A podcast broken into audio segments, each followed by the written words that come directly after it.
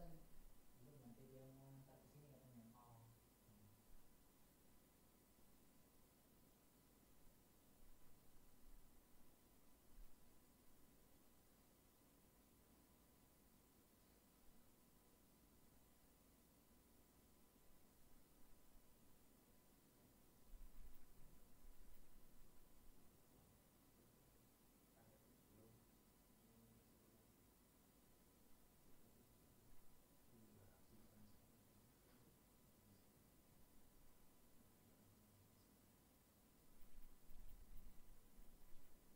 Kita mulai aja Ustaz ya. Sudah jam dua belas dua puluh sudah kita tunggu. Assalamualaikum warahmatullahi wabarakatuh. Uh, terima kasih Bapak Ibu atas kehadirannya. Uh, insya Allah hari, hari ini kita akan mendengarkan pengajian dari Ustadz Aris Munandar dari Jogja dengan materi empat kewajiban uh, setiap muslim ya Ustaz ya. Yeah, yeah. Uh, insya Allah eh, uh, kita akan melakukan pengajian. Monggo buat Bapak Ibu untuk disimak dan manfaatkan waktu ini dengan sebaik-baiknya. Dan jika ada pertanyaan, uh, silakan nanti disampaikan di room chat. Nanti saya sampaikan ke Ustadz Aris. Nanti saya bacakan. Uh, okay. Sama mohon izin Pak Jerry, ini saya live-kan juga di YouTube saya Pak. Mau nggak mau Ustadz? Iya, di YouTube okay. Channel Ustadz Aris Munandar. Oke, oke, Ustaz. Nanti kami infokan juga ke teman-teman yang lain. Oke. Tafadhal Ustaz, waktu dan tempat kami persilakan. Oh ya, sudah bisa dimulai? Ya. Assalamualaikum warahmatullahi wabarakatuh. Alhamdulillah wassalatu wassalam ala rasulillah wa ala alihi wa sahbihi wa man tabi'ahum bi ihsanin ila yaumidin amma ba'd. Bapak dan Ibu kaum muslimin dan muslimah rahimani wa rahimakumullah. Allah subhanahu wa ta'ala menyebut agama kita dengan sebutan sibrah, celupan warna, seperti celupan warna untuk kain ya, yang atau disebut dengan wenter atau yang lainnya ya, jika warna uh, jika kain yang berwarna putih kita celupkan di uh, di di celupan uh, pewarna ini, maka kain yang putih tadi akan berubah ya, menjadi warna sebagaimana warna celupan tersebut. Bisa jadi jadi warna biru, bisa jadi warna hitam dan yang lainnya. Dan Allah katakan sibratallah wa man ahsanu minallahi sibrah. Ya, celupan Allah, dan siapakah yang lebih indah dan lebih bagus celupannya dibandingkan celupan Allah Subhanahu wa taala. Maka seorang muslim yang menghayati agamanya, ya, maka semestinya dia masuk ke dalam sebuah celupan, yang dengan celupan tersebut seorang muslim ya, akan berubah ya, berubah bukan hanya akidahnya, bukan hanya tata cara ibadahnya, namun juga berubah uh, ya, konsep-konsepnya, konsep-konsep uh, besarnya itu juga berubah sebagaimana karena terwarnai dengan warna tersebut. Dan celupan Allah adalah celupan yang indah. Tidak ada celupan warna yang lebih indah daripada celupan warna dari Allah Subhanahu wa taala. Maka perubahan seorang muslim ketika dia menghayati agamanya ya, maka akan berubah menjadi warna yang demikian indah dan mempesona dengan perubahan-perubahan yang terjadi. Maka di antara uh, dampak dari celupan ini adalah adanya perubahan konsep. Ya, konsep siapakah orang yang mulia. Ya, maka Islam mengajarkan orang yang paling mulia adalah orang yang paling bertakwa kepada Allah Subhanahu wa taala. Inna akramakum 'indallahi atqakum. Sesungguhnya orang yang paling mulia di antara kalian adalah manusia yang paling bertakwa. Ya, maka siapakah orang yang beruntung?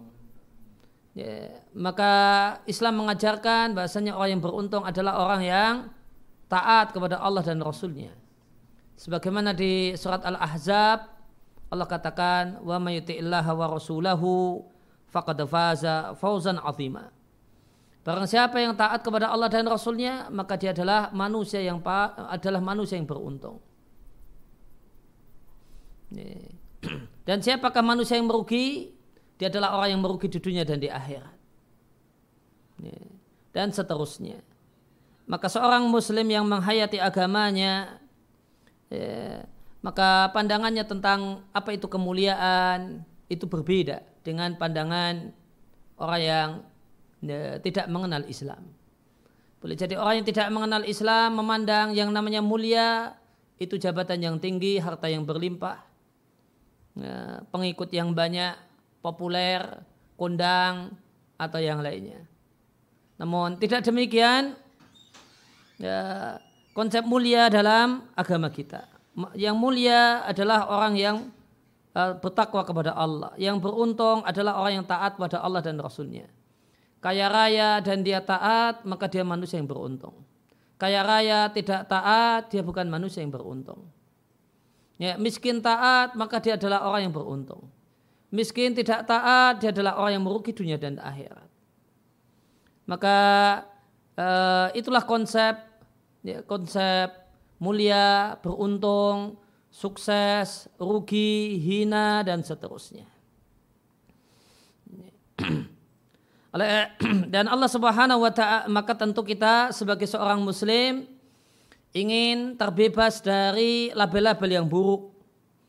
Kita tidak ingin menjadi berstatus sebagai manusia yang hina. Kita tentu tidak ingin berstatus sebagai manusia yang merugi. Kita tentu tidak ingin menjadi manusia yang celaka. Ya, kita ingin tentu tidak ingin menjadi orang yang ya, sengsara dan seterusnya. Ya, da, uh, supaya kita terbebas dari label-label buruk di atas, ya, maka ada empat kewajiban mendasar uh, bagi seorang muslim. Dan menjadi kewajiban setiap muslim. Tentu kata kuncinya adalah perubahan. Ya, tapi tidak semua perubahan adalah perubahan eh, perubahan yang baik. Oleh karena itu eh, yang penting bukan hanya berubah, namun berubah ke arah mana. Dan jawabannya jelas, ya, yang kita harapkan adalah berubah ke arah yang lebih baik. Dan perubahan ke arah yang lebih baik, itu kata kuncinya ini adalah ilmu dan pendidikan. Dan ini, ini adalah kunci perubahan ke arah yang lebih baik di dataran individu ataupun di dataran masyarakat. Satu masyarakat, satu bangsa itu ketika ingin berubah ke arah yang lebih baik, ya, maka prioritas yang harus dinomorsatukan adalah peningkatan kualitas pendidikan. Meratanya pendidikan dan berkualitasnya eh, ya, pendidikan tersebut. Maka ini modal dasar untuk menuju perubahan ke arah yang lebih baik. Ya, tanpa hal ini, maka perubahan ke arah yang lebih baik adalah satu hal yang hanya sekedar mimpi. Demikian juga eh, di dataran individu. Perubahan ya, ke arah yang lebih baik itu diawali dengan ilmu, diawali dengan mendidik diri kita sendiri. Masing-masing kita berupaya untuk mendidik diri kita masing-masing, dididik dan disirami diri ini dengan ilmu. Maka agar seorang muslim itu, seorang manusia itu terbebas dari kerugian, terbebas dari status orang yang hina, orang yang celaka, orang yang sial, orang yang sengsara, maka langkah awal dan langkah utamanya adalah uh, adalah ilmu, ya, menyirami diri dengan ilmu, mendidik diri dengan ilmu. Dalam hal ini adalah ilmu agama.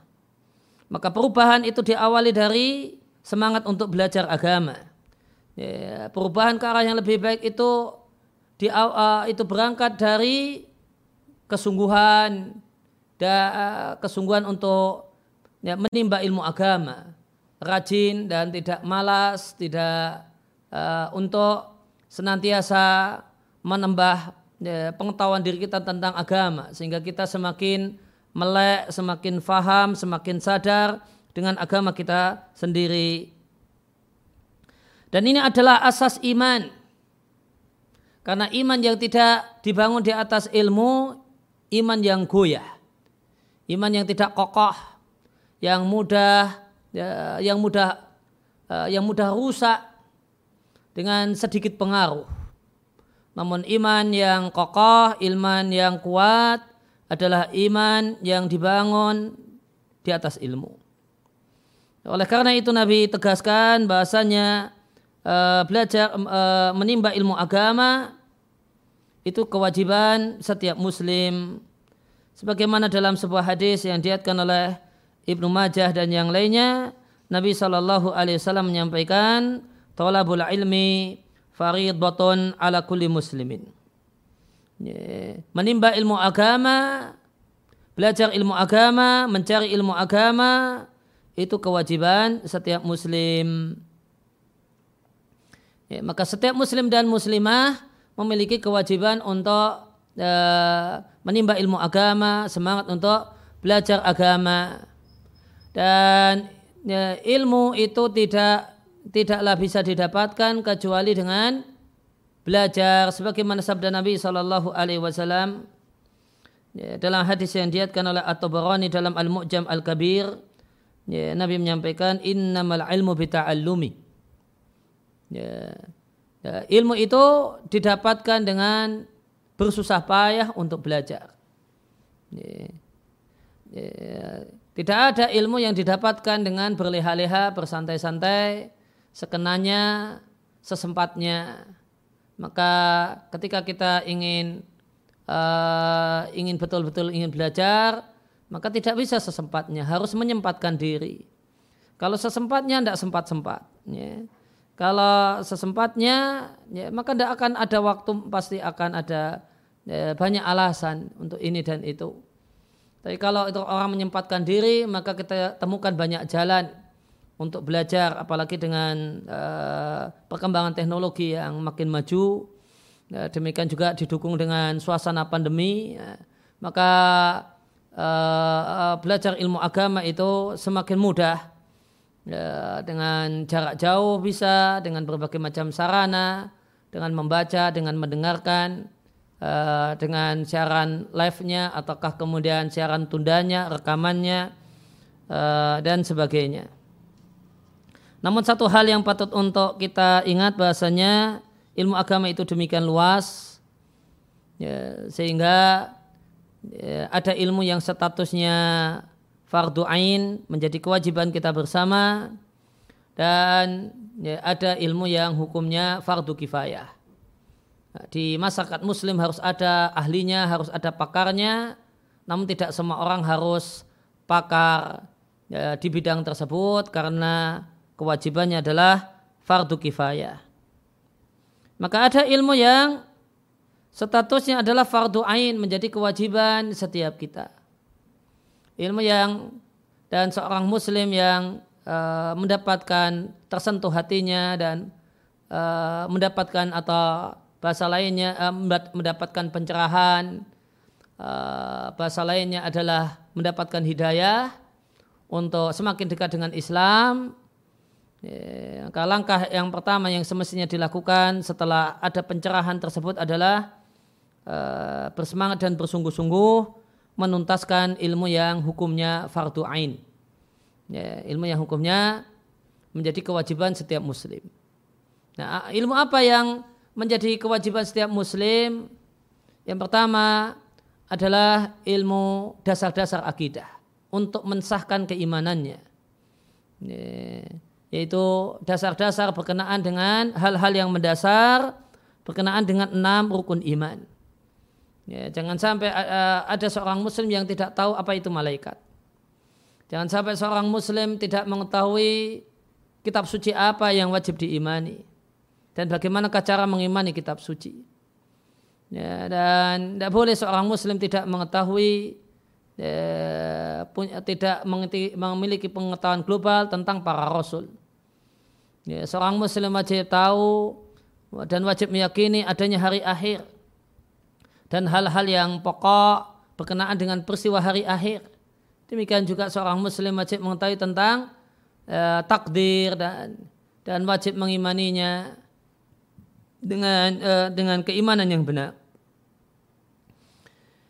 Demikian juga eh, seorang muslim harus eh, mengenali Allah Subhanahu wa taala dan hak-haknya, dan apa yang wajib diberikan oleh seorang muslim, apa yang wajib diyakini oleh seorang muslim dan berikan dan dilakukan oleh seorang muslim dalam rangka menunaikan hak Allah Subhanahu wa taala. Kemudian yang kedua, seorang muslim, ilmu yang hukumnya fardu ain adalah dasar-dasar ibadah, yaitu ritual ibadah, yaitu ibadah harian yang mensahkan ibadahnya dengan kadar yang dengannya sahlah ibadah seorang muslim. Seorang muslim harus tahu tentang tentang kewajiban sholat lima waktu dan seperti apa sholat lima waktu yang sah, gimana supaya sholat Uh, sholat yang dikerjakan, yang kita kerjakan adalah sholat yang sah dan bukan sholat yang batal. Ya, maka ya, seorang muslim, setiap muslim wajib mengetahui uh, syarat sahnya sholat.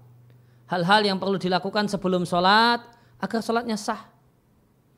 Kemudian harus mengetahui rukun sholat. Hal-hal yang minimalis yang harus ada dalam sholat. Supaya sholat itu sholat yang sah. Ya, harus mengetahui hal-hal yang membatalkan sholat ya, supaya tidak mau tidak melakukannya. Dan di antara syarat sah sholat adalah toharah, bersuci, bersuci dari hadas kecil dan hadas besar. Maka seorang muslim, setiap muslim wajib tahu hadas kecil itu apa saja, hadas besar itu apa saja ya. Dan harus mengetahui bagaimanakah wudu yang sah untuk menghilangkan hadas kecil dan mandi yang sah untuk menghilangkan hadas besar. Dan uh, uh, untuk berwudu, untuk mandi, maka perlu air. Maka setiap muslim harus mengetahui air apa yang sah digunakan untuk taharah.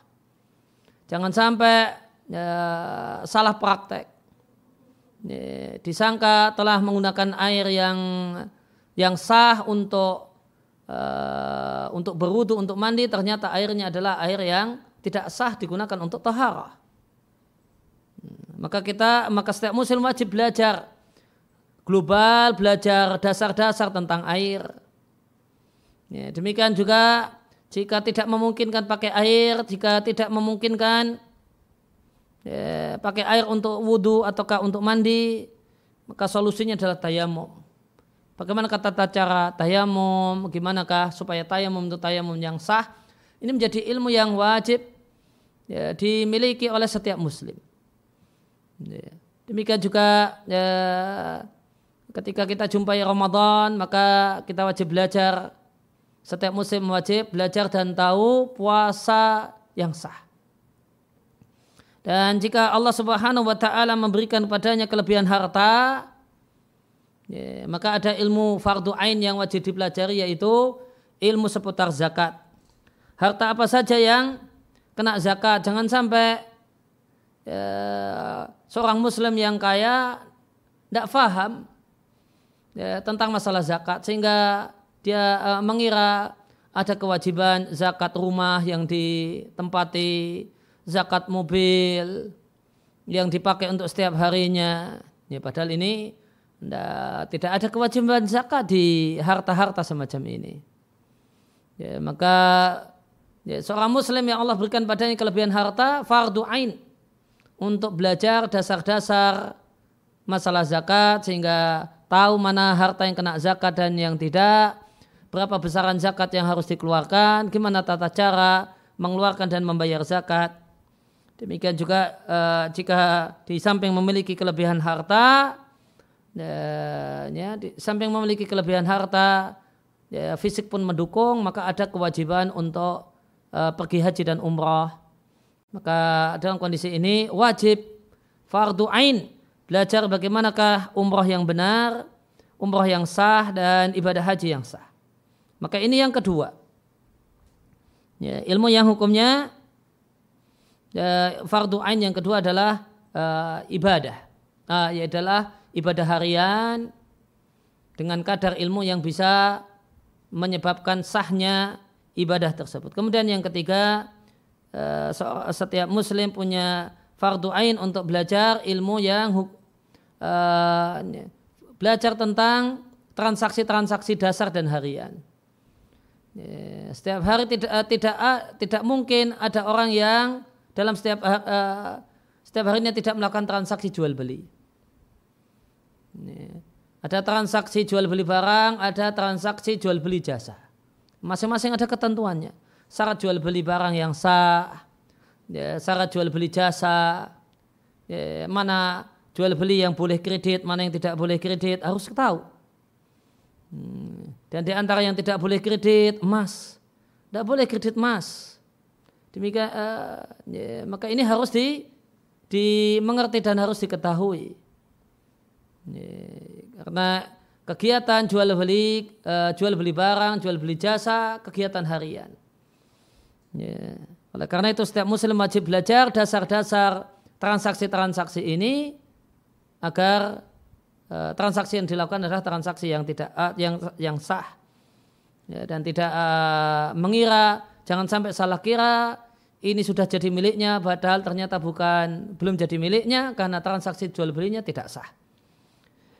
Kemudian yang keempat, ilmu yang menjadi fardu ain, menjadi kewajiban setiap Muslim adalah ilmu tentang membaca Al-Qur'an.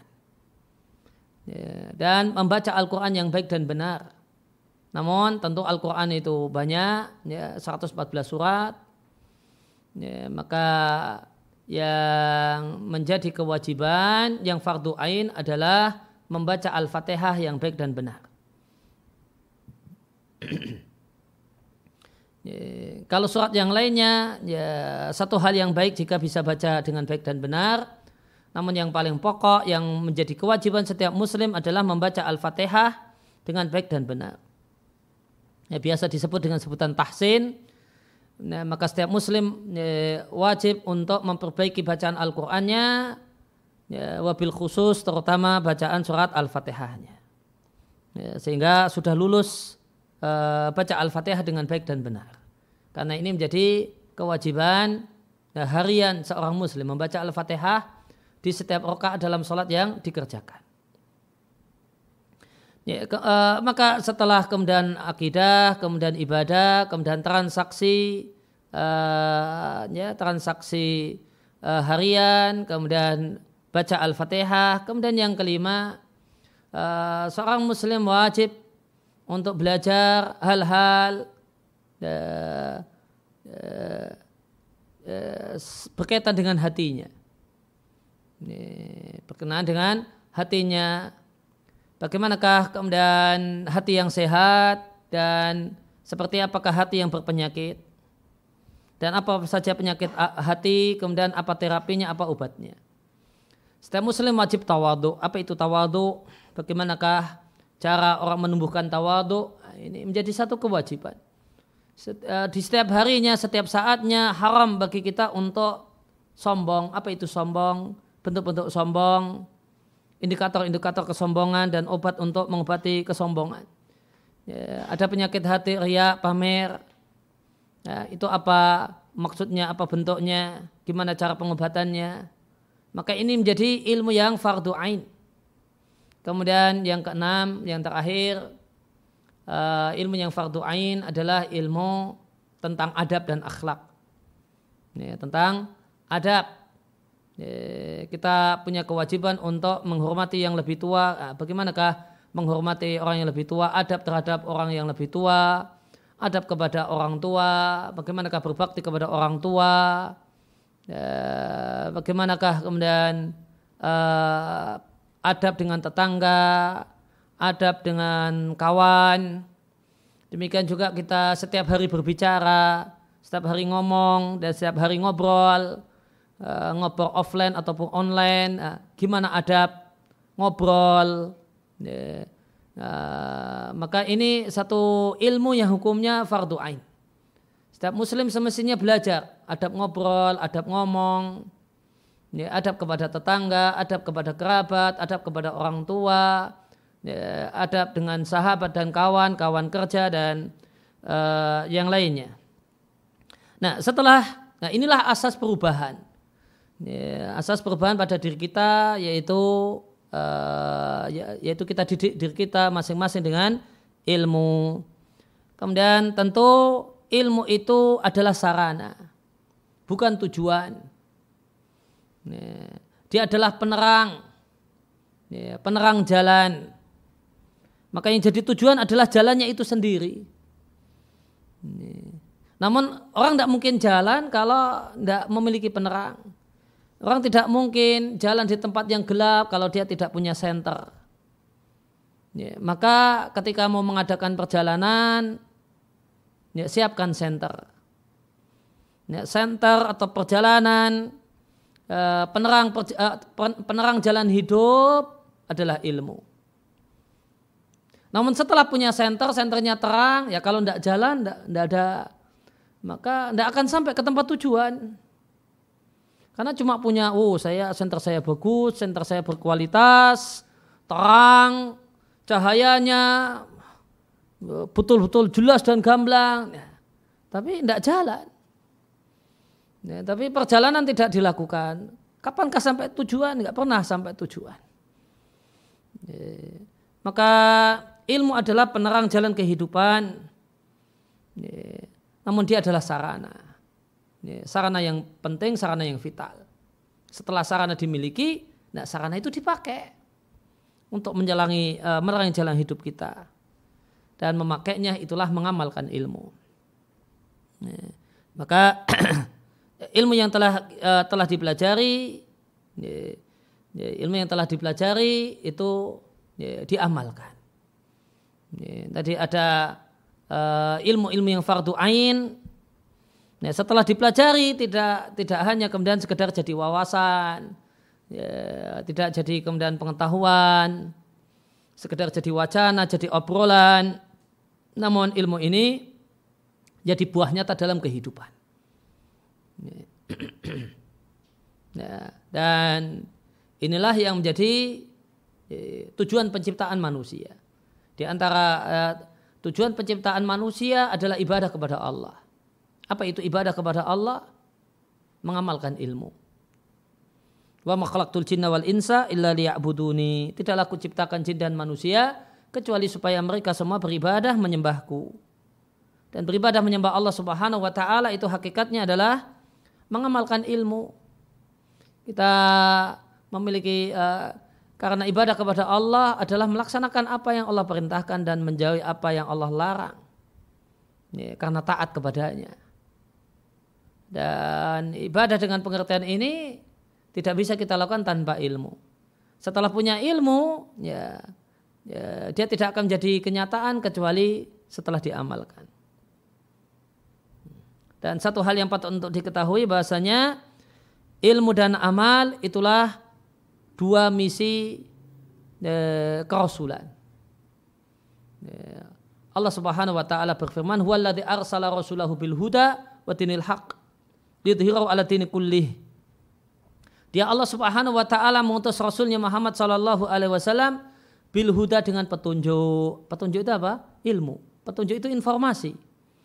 Ya, mungkin kalau di dunia ya apa? Di dunia kerja ada petunjuk, ada S O P. Ya, ini S O P kerja, ya, kerja mesin dan sebagainya ini. S O P-nya ini ini ini ini. Ya, itu petunjuk. Ya, maka isi petunjuk adalah ilmu, informasi yang bermanfaat. Informasi yang bermanfaat itulah ilmu. Maka Allah mengutus nabinya dengan membawa dua hal. Ilmu yang bermanfaat itulah yang disebut dengan bilhuda, dengan membawa hidayah. Kemudian yang kedua adalah watinil haq, dan agama yang benar. Ya, dan yang dimaksud dengan agama adalah ketaatan. Maka informasi yang bermanfaat, ilmu yang benar tadi dipraktekkan dan diamalkan. Ya, dipraktekkan dan diamalkan, jadi amal saleh. Jadi amal-amal kebajikan. Ya.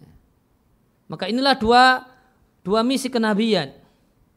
Ya, ilmu yang bermanfaat, informasi yang bermanfaat, kemudian informasi tersebut tidak hanya jadi bahan wacana, bahan debat, bahan keributan, ya, namun lupa untuk menjadi penghias diri, dengan diamalkan, dipraktekkan dalam kehidupan sehari-hari. Maka harus dilanjutkan dengan uh, dilanjutkan dengan amal. Maka jika seorang muslim itu telah berupaya secara maksimal untuk memenuhi dua hal ini, membangun imannya dengan dasar ilmu, membangun keislamannya dengan dasar ilmu, kemudian ilmu yang telah dipelajari itu dipraktekkan dalam dunia nyata. Maka disinilah usaha seorang muslim untuk memperbaiki dirinya ke arah yang lebih baik. Itu dua langkah perbaikan seorang muslim ke arah yang lebih baik. Namun ya, seorang muslim dilarang menjadi seorang yang ya, individualis, hanya memikirkan dirinya sendiri tanpa kemudian memikirkan adanya perubahan-perubahan yang sama pada diri eh, eh, pada orang-orang yang ada di sekelilingnya, pada istri dan anaknya, istri suami dan anaknya, ya, bapak dan ibunya, keluarganya, tetangga kiri dan kanannya, lingkungan kerjanya, dan seterusnya. Oleh karena itu, setelah upaya perbaikan diri sendiri uh, dilakukan dan maksimal dilakukan atau seiring dengan upaya untuk memperbaiki diri sendiri, maka ya, dituntut ada upaya untuk melakukan uh, menyebarkan perubahan ke arah yang lebih baik ini pada lingkungan di sekeliling kita.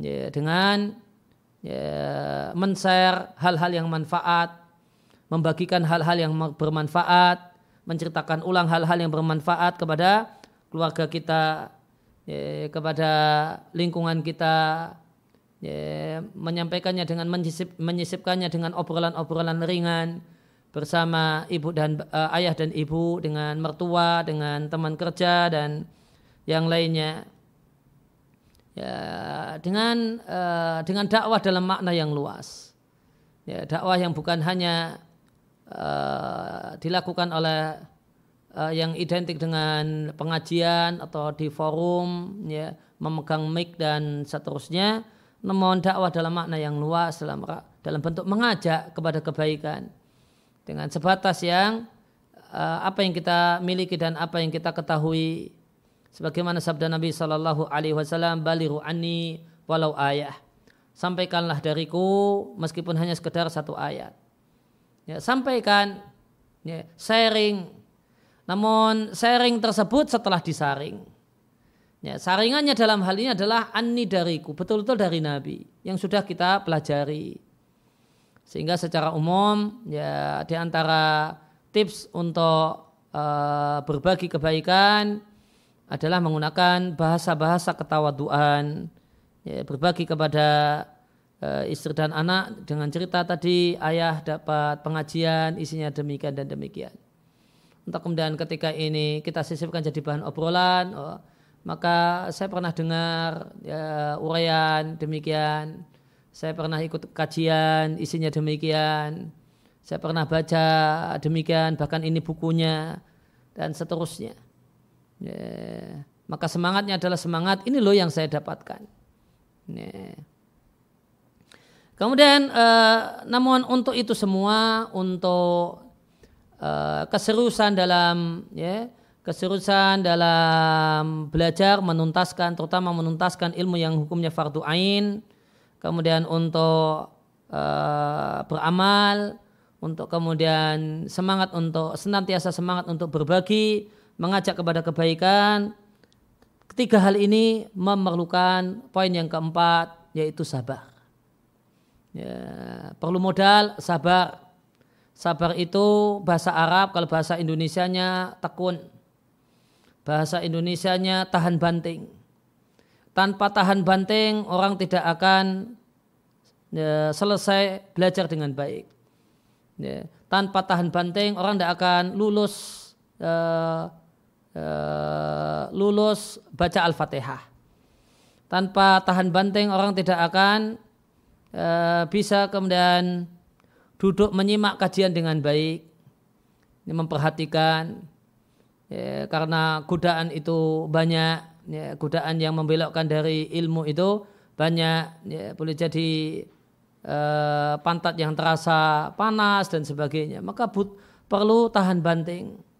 Untuk eh, mengamalkan ilmu itu juga perlu eh, perlu tahan banting, perlu ketekunan, perlu keuletan yang dalam bahasa Arab disebut dengan sabar. Demikian juga ketika kita sharing ilmu, informasi-informasi yang bermanfaat yang kita uh, miliki, maka juga butuh kesabaran.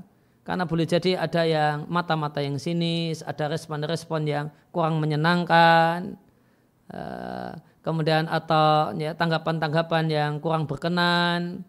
Ya, kita kemudian rajin share hal-hal yang manfaat, itu bukan berarti kita merasa lebih baik. Namun orang kemudian men, boleh jadi sudah ngasih stempel sok suci, sok baik dan seterusnya. Padahal uh, share hal-hal yang bermanfaat itu tujuannya adalah ya, untuk memperbaiki diri dan bukan untuk uh, untuk memperbaiki diri dan berupaya untuk uh, membagikan hal yang berman, uh, untuk bisa kemudian bermanfaat bagi orang lain. Ya, dalam rangka mengamalkan sabda Nabi shallallahu alaihi wasallam, khairun nasi anfa'uhum linnasi. Sebaik-baik manusia adalah yang paling besar dan paling luas manfaatnya untuk orang-orang di sekelilingnya. Berbagi manfaat, berbagi hal-hal yang bermanfaat, hal-hal yang berfaedah, dan berbagi dan hal yang paling bermanfaat ya, yang layak untuk kita bagikan kepada orang-orang di sekeliling kita adalah berbagi ilmu. Ilmu tentang agama, karena ilmu tentang agama itu memperbaiki keadaan dunia kita dan memperbaiki akhirat kita.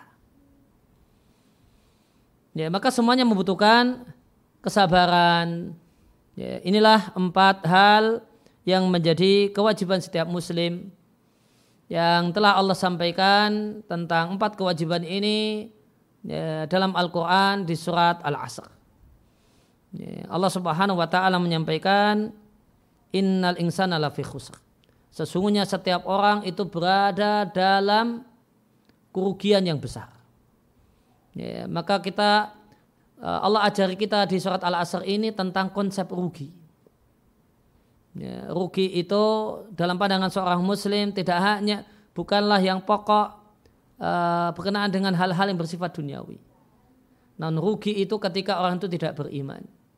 Rugi itu ketika orang itu tidak sibuk dengan amal saleh. Namun rugi itu ketika orang itu sibuk dengan hal-hal yang sia-sia. Rugi itu adalah ketika orang itu sibuk dengan durhaka kepada Allah Subhanahu wa taala. Maka Allah katakan semua manusia itu merugi bahkan dalam kerugian yang besar, dan digunakan kata-kata di dalam kerugian yang besar seakan-akan kerugian itu satu ruangan. Satu ruangan penuh dengan kerugian, kemudian seorang itu masuk di dalamnya sehingga dia berada dikepung oleh kerugian. Illal ladzina amanu, kecuali orang-orang yang beriman, dan iman yang bermanfaat adalah iman yang dibangun di atas asas ilmu. Sehingga iman yang kokoh bukan ilmu, iman yang goyah. Ya, kecuali orang-orang yang beriman kemudian ilmu yang diamal ilmu yang telah dipelajari itu diamalkan berbuah dengan wa'amilus sholihat, beramal soleh. Dengan dua hal ini maka sudah ada upaya perbaikan diri sendiri ke arah yang lebih baik. Non tidak boleh egois. Ye, namun seorang muslim itu prinsipnya adalah ya, bagaimanakah masuk surga bersama dengan orang lain, sehingga ada upaya perbaikan dengan watawasau bil haq, dengan uh, mewasiatkan kebaikan, sharing hal-hal yang informasi-informasi yang bermanfaat kepada orang-orang di sekeliling kita. Ya, dan itu semua memerlukan kesabaran, watawassobis sober, dan mewas- mewasiatkan kesabaran.